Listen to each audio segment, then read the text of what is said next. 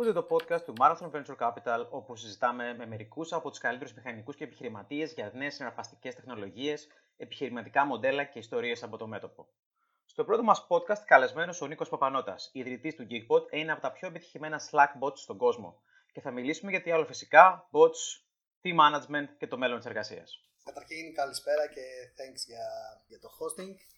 Ουσιαστικά, ναι, το, το Geekpot ξεκίνησε από ένα πρόβλημα που είχαμε εμείς σαν ομάδα. Εμείς ξεκινήσαμε περίπου το 2008, κάνοντας άλλα πράγματα. Ε, και από την πρώτη μέρα ήμασταν distributed team και ασύγχρονοι. Δηλαδή, δεν είχαμε ούτε ωράριο, ούτε μέρος εργασίας, ούτε γραφεία, ούτε τίποτα από όλα αυτά. Οπότε είχαμε ένα τεράστιο πρόβλημα σε σχέση με το management και το πώς κάνεις την ομάδα να, να είναι on the same page που λέμε. Πώς κανονίζεις να να βρεθούμε, να μιλήσουμε, να κανονίσουμε τα πολύ απλά πράγματα της δουλειάς.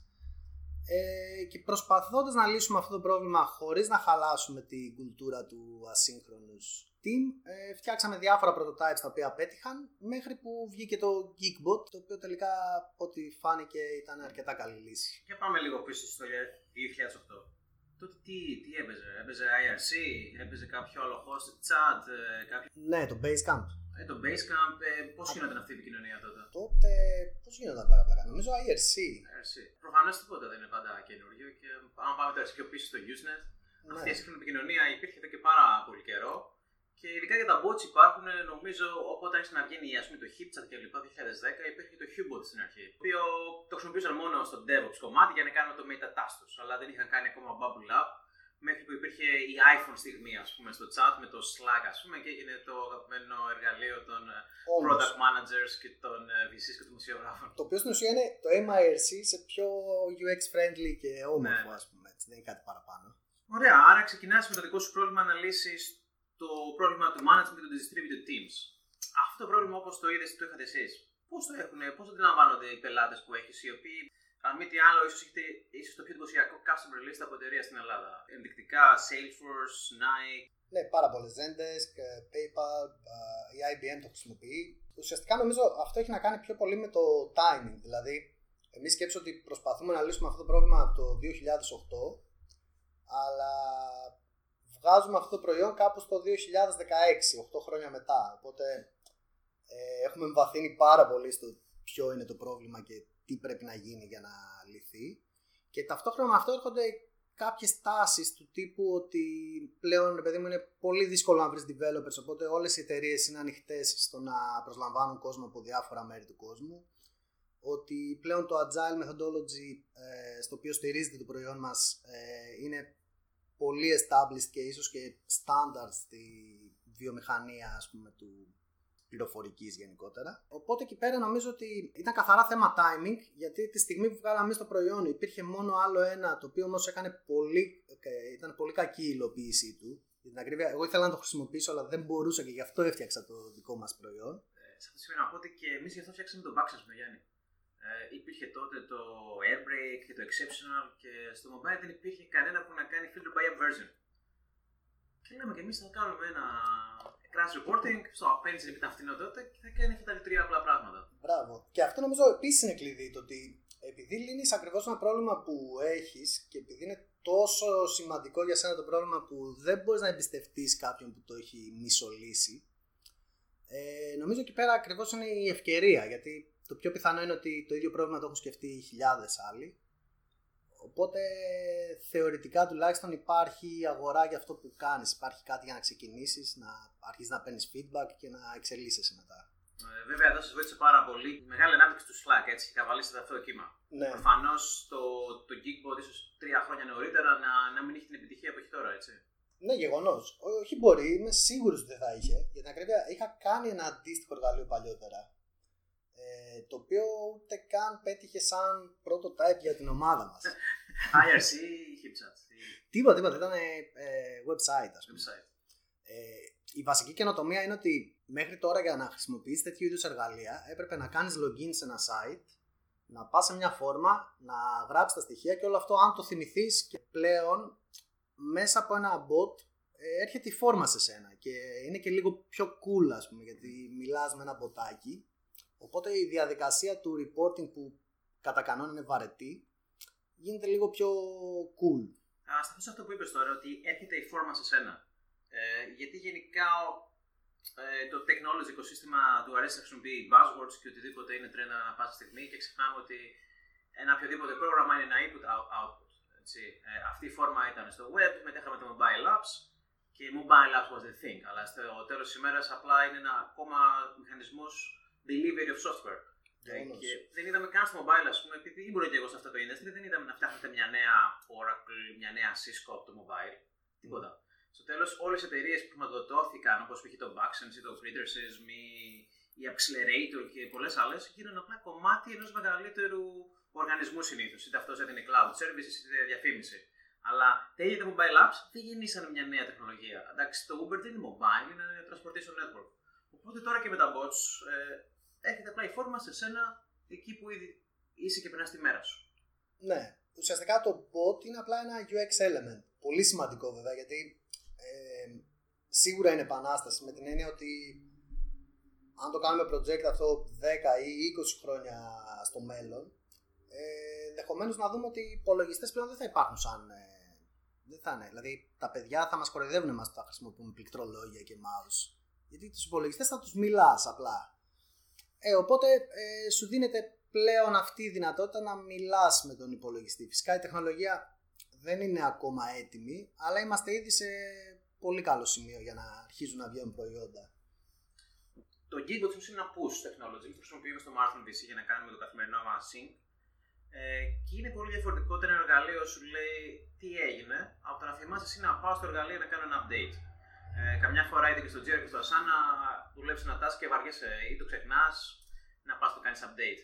Ε, ενώ εδώ όταν έχεις αυτό το κόκκινο εικονιδιάκι ότι κάποιος έχει μιλήσει και πρέπει να απαντήσει, αυτή την παυλώδια νία πούμε, αντίδραση, ε, πας και το κάνεις. Και νομίζω αυτό ίσως είναι και από τα κυριότερα χαρακτηριστικά της επιτυχίας του, του Geekbot. Ναι, γεγονός. Ε, είναι ουσιαστικά αυτό που λέγαμε πριν, ότι κάνεις μια διαδικασία που είναι βαρετή και που συνήθως αναγκάζεσαι να την κάνεις. Δηλαδή, σε έχει αναγκάσει ένας manager ότι πρέπει να δίνεις ε, report εκεί πέρα. Ε, αυτό δεν είναι καλό UX. Το καλό UX είναι αυτό που έρχεται σε σένα, είναι πιο cool και θες να του απαντήσεις. Οπότε εκεί ε, αυξάνεται και το engagement μέσα στην εταιρεία. Ε, έχεις πολλαπλά ωφέλη. Νίκο, έχεις καταφέρει τρομερά πράγματα. Άλλες, που άλλες startups το πληρώνουν πάρα, πάρα πολλές εκατοντάδες χιλιάδες δολάρια ίσω για να φτάσουν από τους πελάτες.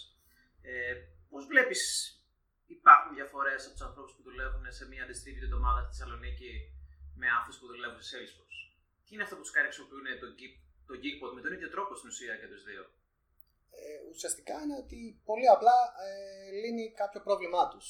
Τίποτα παραπάνω, τίποτα λιγότερο το λύνει με τον ίδιο τρόπο, έτσι. Είτε δουλεύει στη Θεσσαλονίκη 7 άτομα, είτε ένα μικρό βίση στην Αθήνα, είτε σε, μια, σε ένα μεγαθύριο όπω η Salesforce. Το workflow πλέον και ο τρόπος που δουλεύω σε όλο τον κόσμο έχει γίνει σχεδόν ο ίδιος. Δεν υπάρχουν ναι. μεγάλα πολιτισμικά εμπόδια. Τουλάχιστον ανθρώπους που δουλεύουμε τεχνολογία, οι ίδιε μεθοδολογίες, στα αγγλικά δουλεύουμε με τον ίδιο τρόπο που κάνουμε assign τα tasks. Ε, και αυτό, αυτή η κουλτούρα, η ομογενοποιημένη τουλάχιστον, πολλοί δεν έχουν αντιληφθεί. Ναι, γεγονός. Ε, αυτό ίσως πρέπει να το τονίσουμε σαν ε, δεινόσαυροι, ε, μια και το ασχολούμαστε από πολύ παλιά. Ε, είναι αυτό που λέει και ο Seth Godin, ότι το Silicon Valley είναι πλέον ε, state of mind, δεν είναι μέρος. Και η αλήθεια είναι ότι άμα σε ενδιαφέρει, άμα ασχολείσαι, άμα προσπαθείς καθημερινά να γίνεις καλύτερος, ε, έχεις μπροστά σου τα πάντα, ό,τι έχουν και, και στην Αμερική, έχουμε και εδώ, αρκεί να έχουμε ίντερνετ και έναν υπολογιστή, ας πούμε. Ωραία. Και πώς κατάφερες να έχεις ένα τέτοιο εργαλείο που έχει τόσο μεγάλη ανταπόκριση και χρήση σε όλο τον κόσμο; Προφανώς έχετε ένα πάρα πολύ καλό user experience. Το bot είναι σχεδιασμένο να κάνει μόνο αυτά που πρέπει και τίποτα παραπάνω. Ε, αλλά τι πιστεύει είναι αυτό που ήταν ε, το κομμάτι που κάποιος έφτασε στο Geekbot, ήδη κάποιος το ανέφερε; Πώς στάσατε στο να έχετε αυτό το user experience, το onboarding του πελάτη, το οποίο ήταν τόσο καλό που κανείς δεν θα σκεφτόταν τα κλασικά έτσι που έχω στο μυαλό του ότι στην Ελλάδα. Μα είναι εταιρεία από την Ελλάδα, μα τι είναι αυτό και πώς το βάλω, θα δώσω άκρη στο Slack, θα τα βλέπει τα πάντα. Yeah. Ε, Εμεί δημιουργήσετε απόλυτη εμπιστοσύνη σε κάποιον που κάνει on board, να πάει, να κάνει όλο το process και από εκεί πέρα είχε μια εμπειρία που ήταν όπως λέμε sticky. Που ναι. το κάνεις μια φορά και δεν θυμάσαι τη ζωή σου πριν από αυτό. Νομίζω αυτό έχει να κάνει, είναι ε, συνδυασμός πραγμάτων. Δηλαδή, στο πρώτο επίπεδο, ε, νομίζω βοήθησε πάρα πολύ το ότι είχαμε πάρα πολύ καλή γνώση του προβλήματος. Γιατί προσπαθούσαμε να λύσουμε ένα δικό μας πρόβλημα. Οπότε το MVP που βγάλαμε ήταν 100% στοχευμένο. Δεν είχε τίποτα λιγότερο, τίποτα παραπάνω από αυτό που χρειάζεται για να λύσει το πρόβλημα. Ε, από εκεί και πέρα, αυτό που κάναμε ενδεχομένως σωστά είναι ότι ε, δώσαμε 100% focus στο experience του χρήστη. Δεν μας ενδιαφέρει δηλαδή να βάλουμε features πάνω στο προϊόν παρόλο που μας ζητούσαν συνέχεια. Μας ενδιαφέρει πώς θα το κάνουμε ακόμα πιο απλό, ε, πού είναι τα σημεία που ο χρήστης ε, κολλάει, ε, να τα κάνουμε καλύτερα.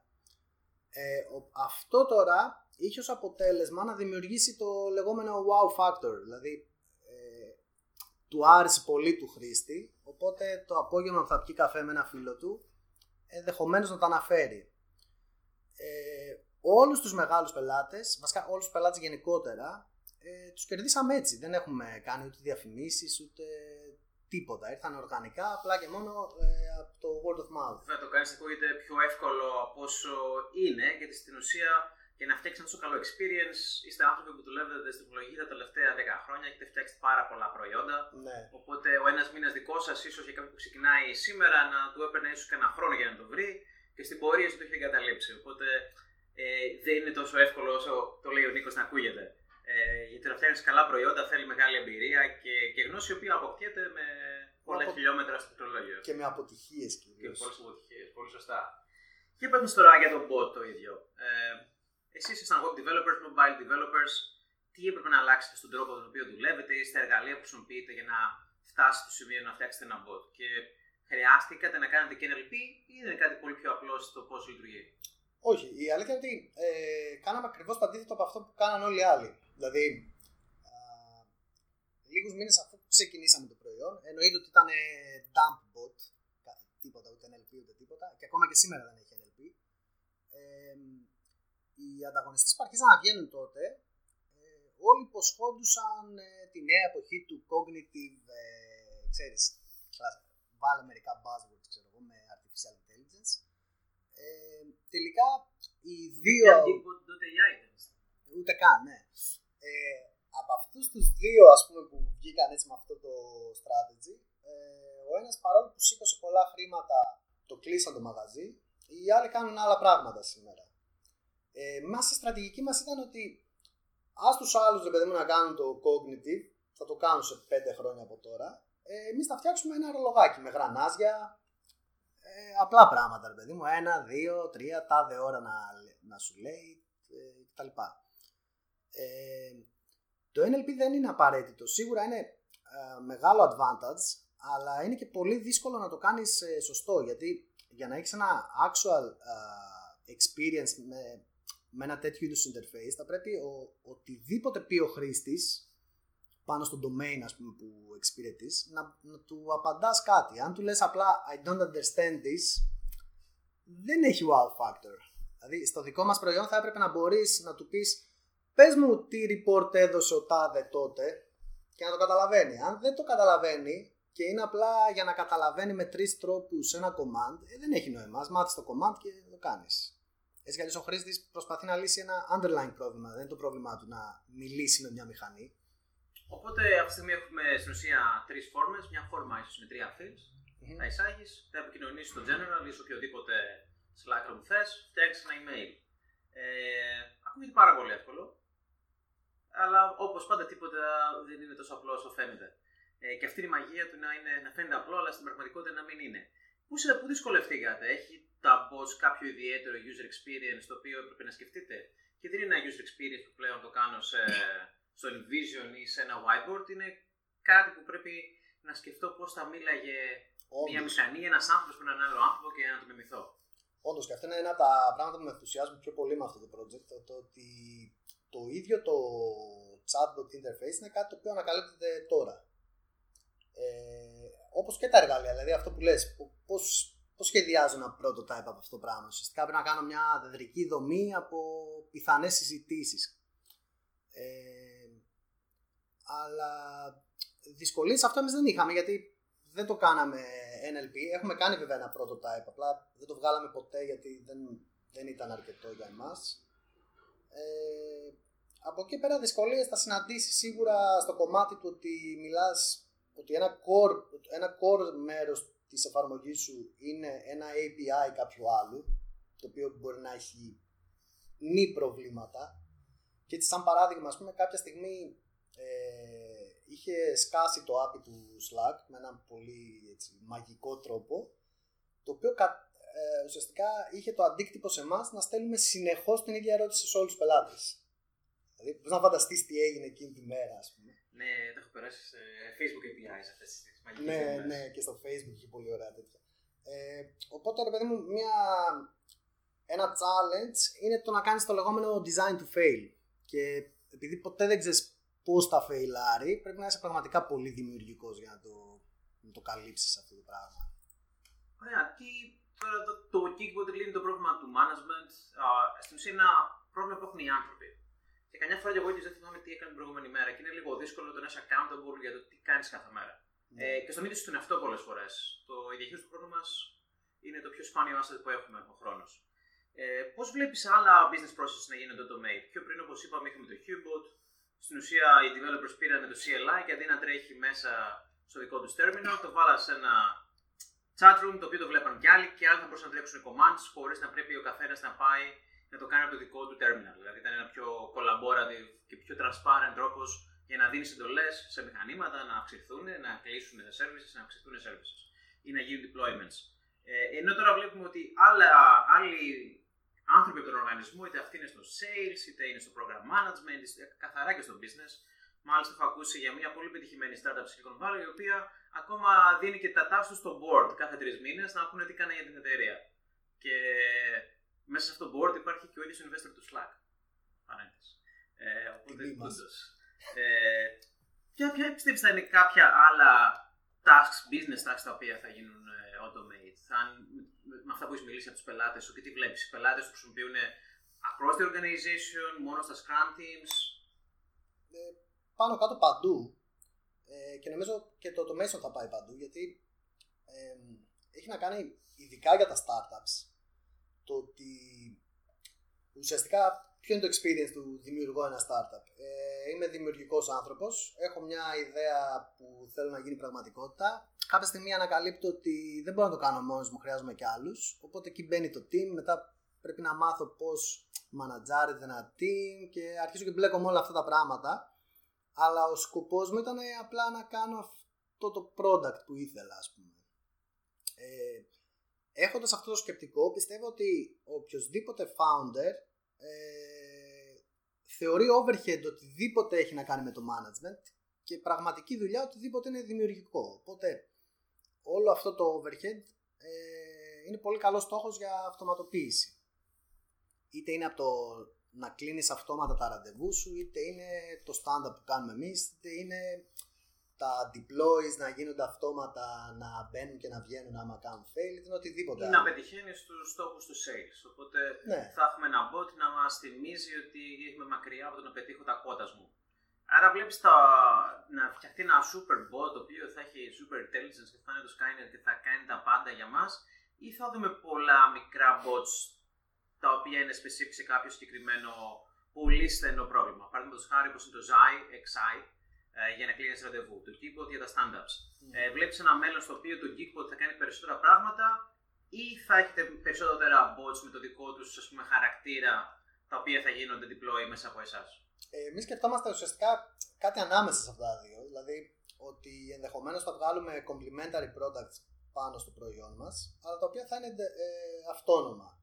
Σε γενικές γραμμές νομίζω ότι ε, δεν μπορεί να επικρατήσει το μοντέλο του Skynet γιατί ε, παρόλο που όλες οι εταιρείες έχουν παρόμοια πράγματα κα, κανείς δεν είναι ίδιος με τον άλλον οπότε η κάθε εταιρεία έχει ένα level of customization που άμα πας να το πιάσεις με ένα προϊόν ε, ουσιαστικά μιλάμε για κάτι ξέρεις ε, γιγάντιο ας πούμε και μάλλον δύσκολο να, να συμβεί αλλά το να έχεις πάρα πολλά που το καθένα συμβάλλει με το δικό του τρόπο και ενδεχομένως μιλάνε μεταξύ τους ε, αυτό που μου ακούγεται πιο, πιο λογικό, ας πούμε. Οπότε πιστεύεις στο μέλλον ότι το Geekbot θα μπορούσε να έχει μια διαφορετική έκδοση με άλλες ρυθμίσεις, ίσως ένα άλλο όνομα για την ομάδα των πωλήσεων, για την ομάδα του support.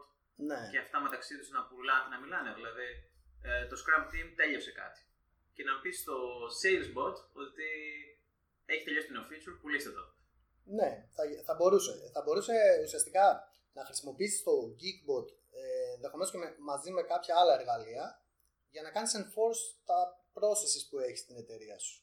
Οπότε π.χ. το Geekbot καταλαβαίνει ότι τελείωσε το stage 1 από κάτι και βοηθάει ξέρω εγώ, για να πάμε στο stage 2 και δεν χρειάζεται να το σκέφτεται κάποιος manager αυτό το πράγμα. Γίνεται... Ναι, μας βοηθάει να κρατάμε check and balances ε, για τους στόχους μας και καμιά φορά νομίζω πολύ στο compliance που πρέπει να έχουν οι εταιρείες. Και είναι ναι. κάτι που είναι άκρος βαρετό για τους ανθρώπους, επαναλαμβανόμενο και ίσως και χάσουμε χρόνο μας. Ναι, και ε, υπάρχει πάντα το conflict ότι ε, στα startups οι άνθρωποι συνήθως που δουλεύουν στα startups δεν κάνουν για αυτές τις δουλειές. Δηλαδή, αν κάνεις για αυτή τη δουλειά, δεν κάνεις για startups συνήθως. Λες για startups, αλλά οι πελάτες σου, πολλοί από αυτούς δεν είναι πλέον startups. Ναι, όντως. Η αλήθεια είναι ότι παίζουμε στα δύο άκρα εμείς. Παίζουμε σε σε startups που έχουν traction και σε αρκετά μεγάλες εταιρείες. Τελικά πόσο διαφορετική είναι αυτή οι δύο κόσμοι; Ε, νομίζω δεν υπάρχει τεράστια διαφορά. Είναι, ε, έχει να κάνει κυρίως, δηλαδή αυτό που λέμε corporate culture ας πούμε, είναι, είναι θέμα κουλτούρας και μόνο. Δηλαδή υπάρχουν μεγάλες εταιρείες που λειτουργούν σαν startups όπως είναι ή κάποια κομμάτια τους. Ναι, ή και κάποια κομμάτια τους.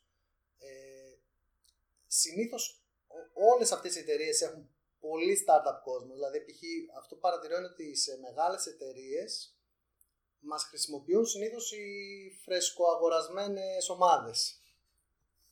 Ε, πολύ κλασικό. Αλλά ταυτόχρονα θα δεις και ένα stand-up που έχει τους top executives που το χρησιμοποιούν για να πάρουν κάποιες αποφάσεις ή whatever. Ε, νομίζω τελικά είναι απλά ένα πολυεργαλείο και ο καθένας το χρησιμοποιεί με τον δικό του τρόπο.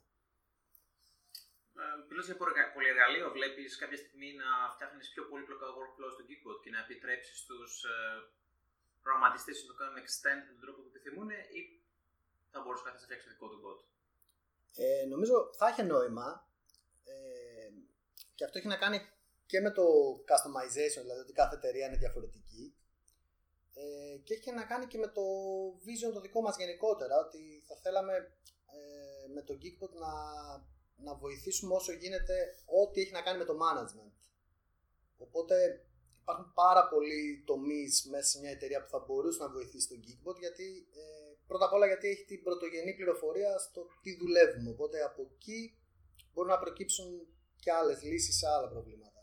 Ε, Νίκο, βλέπουμε πολύ συχνά νέους entrepreneurs οι οποίοι θέλουν να ξεκινήσουν με κάτι που ακούγεται πολύ hot. Παράδειγμα, κάποιος τώρα μπορεί να πει: Θέλω να ξεκινήσω να φτιάξω ένα bot. Ακούμε πολλές φορές να λέει κάποιος μια ιδέα για ένα app. Και αυτό θεωρώ ότι είναι κάτι πολύ λάθος, γιατί απλά εστιάζονται στο medium of delivery του application. Τώρα σήμερα λέγεται bot, αύριο θα λέγεται voice skills στην Alexa, οτιδήποτε άλλο. Ε, τι να πει σε όλους αυτούς που ξεκινάνε με μια ιδέα για το νέο cool bot; Ε, κοίταξε, συμφωνώ απόλυτα με αυτό που λες, ότι δεν πρέπει να κάνεις focus στο medium. Ε, ε, συμφωνώ απόλυτα με αυτό που λες, ότι ουσιαστικά δεν πρέπει να κάνεις focus στο medium, αλλά πρέπει να κάνεις focus στο πρόβλημα που λύνεις. Είναι irrelevant, δεν έχει σημασία άμα είναι bot ή άμα είναι app ή άμα είναι κάτι άλλο που δεν ξέρω. Σημασία έχει το πόσο καλά μπορείς να λύσεις ένα πρόβλημα. Ε, αν το λύνεις τουλάχιστον 10 φορές καλύτερα από τον τρόπο που λύνεται σήμερα και αν είσαι ο άνθρωπος που μπορούμε να εμπιστευτούμε για να το λύνεις στο μέλλον. Εγώ θεωρώ ότι αν δεν, αν δεν είχα 10 χρόνια struggle για να λύσω αυτό το πρόβλημα, δεν θα είχα την ε, δυνατότητα να πιάσω αυτή την ευκαιρία. Βοηθάει πάρα πολύ το να, να, να το γνωρίζεις το πρόβλημα που λύνεις. Ε, φυσικά δεν χρειάζεται να είσαι ο expert. Ίσα ίσα άμα είσαι ο expert μπορεί να είναι πρόβλημα και αυτό γιατί θα πας να το λύσεις με τον παλιό τρόπο. Ε, η ισορροπία είναι απλά ότι ε, πρέπει να λύσεις ένα πρόβλημα. Τώρα, το chatbot είναι απλά ένα interface. Άμα το πρόβλημα που λύνεις ε, έχει νόημα να λύνεται με αυτό το interface, κάνε το έτσι. Ή αν αυτή την περίοδο είναι ο τρόπος ε, διανομής του software, όπως λέμε το distribution κανάλι. Ακριβώς. Αν πλέον προτιμάμε να έχουμε το Slack, ας πούμε, store για να κατεβάζουμε νέο software, κάποιος δεν θα πάει να χτίσει σήμερα ένα software που δίνει σε CD. Θα πρέπει να είναι στο Slack έτσι ώστε να έχει αυτό το software. Απλά πρέπει να λαμβάνεις υπόψη και πού στοχεύει αυτό το distribution channel. Δηλαδή, για παράδειγμα, αν το eFood κάνει ένα bot για το Slack, δεν είμαι σίγουρος αν θα βοηθήσει τόσο πολύ. Ναι. ναι. Άμα το έκανε για το Messenger, θα είχε νόημα. Οπότε, ε, σαν distribution channel, έχει σχέση με το προϊόν που πουλάς. Αν είναι SaaS το προϊόν, προφανώς θα πας στο Slack. Εδώ να, να πούμε βέβαια και ότι πολλές φορές οι μεγάλες εταιρείες θέλουν να σπρώξουν κάποιο καινούργιο technology γιατί πιστεύουν ότι θα βγάλουν χρήματα και βλέπω ότι ο κόσμος καίγεται ακολουθώντας τους. Μπορεί η Microsoft το Facebook να μας λένε το πιο hot πράγμα αυτή τη στιγμή. Ε, τελικά όμως για τον χρήστη το να πάω και να γράφω στο bot, ας πούμε, να, να, να πάρω το πληκτρολόγιο 100 φορές για να γράψω αυτό που θέλω να αγοράσω, είναι πολύ πιο αργό από το να πάω στο app, να το ανοίξω, να δω τη φωτογραφία, ναι. κλικ, κλικ, κλικ. Για την ακρίβεια, είναι πιο αργό από το να πάρεις τηλέφωνο. Δηλαδή από το πιο από τον προηγούμενο προηγούμενο τρόπο. Οπότε αυτό πρέπει να σκεφτείς. Πρέπει να, να σκέφτεσαι συνεχώς το experience του χρήστη. Ναι, θα είναι 10 φορές 10% πιο γρήγορο. 10% ναι. πιο εύκολο. Αυτό. Ε, είναι it's all about ε, experience. Όλα τα άλλα ε, έρχονται αργότερα. Πολύ ωραία. Και μια και κάναμε αυτή τη συζήτηση, bots, distributed teams και το πρόβλημα που έλυσες, ε, α πάμε σε ένα αγαπημένο μας θέμα που είναι το μέλλον της εργασίας. Και κατά πόσο αυτό θα είναι κατανεμημένο. Ε, από ό,τι έχω δει, είσαι μια καταπληκτική ομάδα, ένα καταπληκτικό προϊόν. Προφανώς θα μπορούσες να ήσουν παντού στον κόσμο για να το λύσεις αλλά είσαι εδώ στη θεσσαλονικη Ε, ανάγκη ή επιλογή; Ε, επιλογή βασικά. Το ίντερνετ έχει ρίξει τα, τα σύνορα του κόσμου. Δεν, είναι, δεν έχει σημασία. Μπορείς να είσαι οπουδήποτε και να κάνεις την ε, δουλειά σου. Αυτό είναι κάτι που πολλές φορές νομίζω ακόμα δεν το έχει καταλάβει πολύ καλά ο κόσμος. Ότι μια εταιρεία που έχει ένα site και ένα .com κατάληξη είναι σε όλο τον κόσμο. Πολλές φορές ακούμε για ιδέες οι οποίες ξεκινάνε από την Ελλάδα και θέλουν να δοκιμαστούν στην Ελλάδα. Αλλά θεωρώ ότι είναι εντελώς λάθος. Δεν υπάρχει το ελληνικό κοινό. Υπάρχει το κοινό που χρησιμοποιεί το Ιντερνετ για να κάνει τη δουλειά του. Ε, Προφανώς κάποιες ιδέες όπως π.χ. το να κάνω delivery ή τα ψώνια του σούπερ μάρκετ έχουν κάποιες τοπικές ιδιοσυγκρασίες.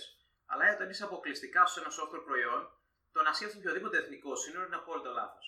Ναι, καταρχάς πάει πίσω γιατί η Ελλάδα έτσι κι αλλιώς πάντα είναι πίσω. Έτσι, θα σου πω ένα απλό παράδειγμα ότι ε, εμάς ας πούμε το, το concern που είχαν Έλληνες π.χ. σε σχέση με το προϊόν μας ήταν το concern του τύπου ε, ναι αλλά το χρησιμοποιούν οι, τα αφεντικά για να ελέγχουν τους υπαλλήλους. Ναι, εκεί που πουλάμε στην Αμερική πρώτα δεν υπάρχουν αφεντικά και δεν υπάρχει αυτή η σχέση αφεντικό υπάλληλος. Οπότε δεν υπάρχει καν αυτό το concern. Φαντάζομαι τώρα να κάναμε optimize εμείς για αυτό το πρόβλημα ενώ οι άλλοι το έχουν ξεπεράσει εδώ και 50 χρόνια νομίζω ότι σε πάει πίσω γιατί όλα αυτά τα που θα φας για να γίνεις established στην Ελλάδα θα μπορούσες να γίνεις established οπουδήποτε στον κόσμο και είναι ο χρόνος που θα χάσεις και θα αφήσεις τους ανταγωνιστές σου. Και φθηνότερα στην ουσία. Ή θα σε ένα προϊόν με, κάποια, με κάποιες λάθος αντιλήψεις, όπως προανέφερες, ε, και μιλώντας σε πελάτες οι οποίοι δεν είναι τόσο sophisticated. Έτσι. Ισχύει. Τώρα, πόσε εταιρείες χρησιμοποιούν Slack στην Ελλάδα, πόσε από τις έχουν bots για να κάνουν automated deployments, είναι πολύ λιγότερες από αυτές που είναι διαθέσιμες ταυτόχρονα με το ίδιο κόστος και το μόνο που έχεις να κάνεις είναι στην ουσία να γράψεις ένα site σε πολύ καλά αγγλικά. Γιατί αυτό που δεν μπορώ να βλέπω εταιρείες, startups που να έχουν φωτογραφικά λάθη ή να, ή να λένε, ξέρω εγώ, η τιμή μας είναι 10 και το δολάριο το σήμα μετά το 10. Το οποίο είναι εντελώς λάθος. Ε, πρέπει να εμφανίζεσαι σαν ζουλού στους πελάτες που θες να φτάσεις και με τρελαίνει. Δηλαδή είναι οι εταιρείε που ποτέ δεν θα επένδυα. Δεν πάνε να είναι καλύτεροι στον κόσμο. Άμα το δολάριο είναι πίσω από το νούμερο, δεν θέλω να τους ξαναδώ ποτέ μου. Ε, και εμείς είχαμε τέτοια θέματα στο Backsense. Παράδειγμα, είχαμε μια ελληνική τράπεζα μας λέει: Εμείς δεν βάζουμε Backsense. Θα έχει θέματα ασφάλειας, επειδή δεν είναι cloud. ε, και ταυτόχρονα με την JP Morgan Chase. Οπότε είναι πραγματικά ένα χάσιμο χρόνο. Βέβαια, καμιά φορά είναι, είναι πολύ καλό να έχεις τους peers σου που έρχονται δίπλα και θα πάρεις ένα feedback άμεσο μένει το θέμα, το ελληνικό στοιχείο να μιλήσεις με κάποιο στη γλώσσα σου είναι πάρα πολύ εύκολο. Αλλά πλέον αυτοί οι φίλοι μας είναι σε όλο τον κόσμο, μην ξεχνάμε. Έχουν φύγει περισσότερο, πάρα πολύ, δεν θα λέω περισσότερο, δεν έχω νούμερα να το αποδείξω. Ε, αλλά ναι, αν θέλω να μιλήσω με κάποιον Έλληνα πρώτα και να βάλω το λόγο της εταιρείας που δουλεύει, αυτή είναι ήδη τους έχω στο LinkedIn, στο Facebook που μιλάμε κάθε μέρα. Ναι, ισχύει. Ε, κοίταξε, γενικώς είναι και το θέμα του, του ότι άμα το κάνεις στην Ελλάδα, θα κάνεις κάτι που θα είναι general.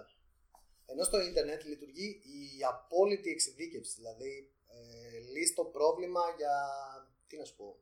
Δηλαδή, άμα το λύσεις στην αρχή για χίλιους ανθρώπους όλο τον πλανήτη, είναι πιο πιθανό αυτό να γίνει billion dollar business παρά άμα το λύσεις για ένα εκατομμύριο ανθρώπους. Ναι, Γιατί είναι- θα είναι obvious μετά. Είναι και λίγο πλέον οξύμορο να μιλάμε για ελληνική internet startup. Ναι, obvious. Είσαι internet startup ή δεν είσαι; Είσαι μια ελληνική επιχείρηση στην ελληνική αγορά ή δεν είσαι; Ακριβώς. Νομίζω είναι βασικές έννοιες του ίντερνετ. Δηλαδή, ε, νομίζω το είπαμε και πιο πριν. Αλλά το ίντερνετ ε, κατέληξε τα σύνορα. Το να λες ότι το κάνεις μόνο για την Ελλάδα, αν το ίδιο το προϊόν δεν έχει γεωγραφικό περιορισμό, δηλαδή τα ταξία, το taxi δεν μπορεί να ανοίξει ταυτόχρονα σε όλες τις χώρες, προφανώς. Αλλά... Γιατί στην ουσία είναι μια εταιρεία μεταφοράς. Δεν Ναι. είναι software εταιρεία. Σωστό και αυτό. Αλλά να μου πεις τώρα ότι θα κάνει software μόνο για την ελληνική αγορά είναι σαν να λες, ε, δεν ξέρω, θα έχω 10 πιάτα φαγητό και θα δοκιμάσω το ένα μόνο. Γιατί; Δοκίμασα απ' όλα, δεν πειράζει, δεν, δεν γίνεται κάτι κακό. Άρα η κρίσιμη ερώτηση. Reddit, Hacker News ή Product Hunt; Ε, μπορώ να απαντήσω όλα. Μπορείς, ναι. Νομίζω όλα.